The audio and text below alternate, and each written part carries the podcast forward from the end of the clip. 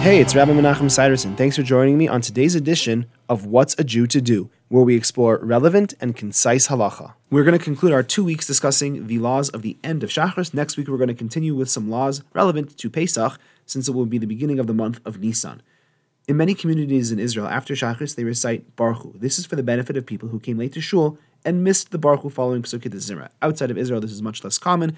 Mostly, we do not recite Barchu. You'll notice in the ArtScroll Siddur that there are many additions. They call them Hosafos, readings following Shachris, and they stretch from page 176 in the ArtScroll Siddur all the way until the beginning of Birkat HaMazon, so up to page 181i in the ArtScroll Siddur. There are a lot of different things over there. You do not need to recite any of them. However, obviously, whatever you can recite is beautiful.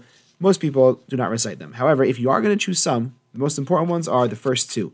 Sheish Zichiros on page 176. According to the Kabbalistic sources, one fulfills a mitzvah by reciting these six remembrances. Some actually have 10. That's a great one.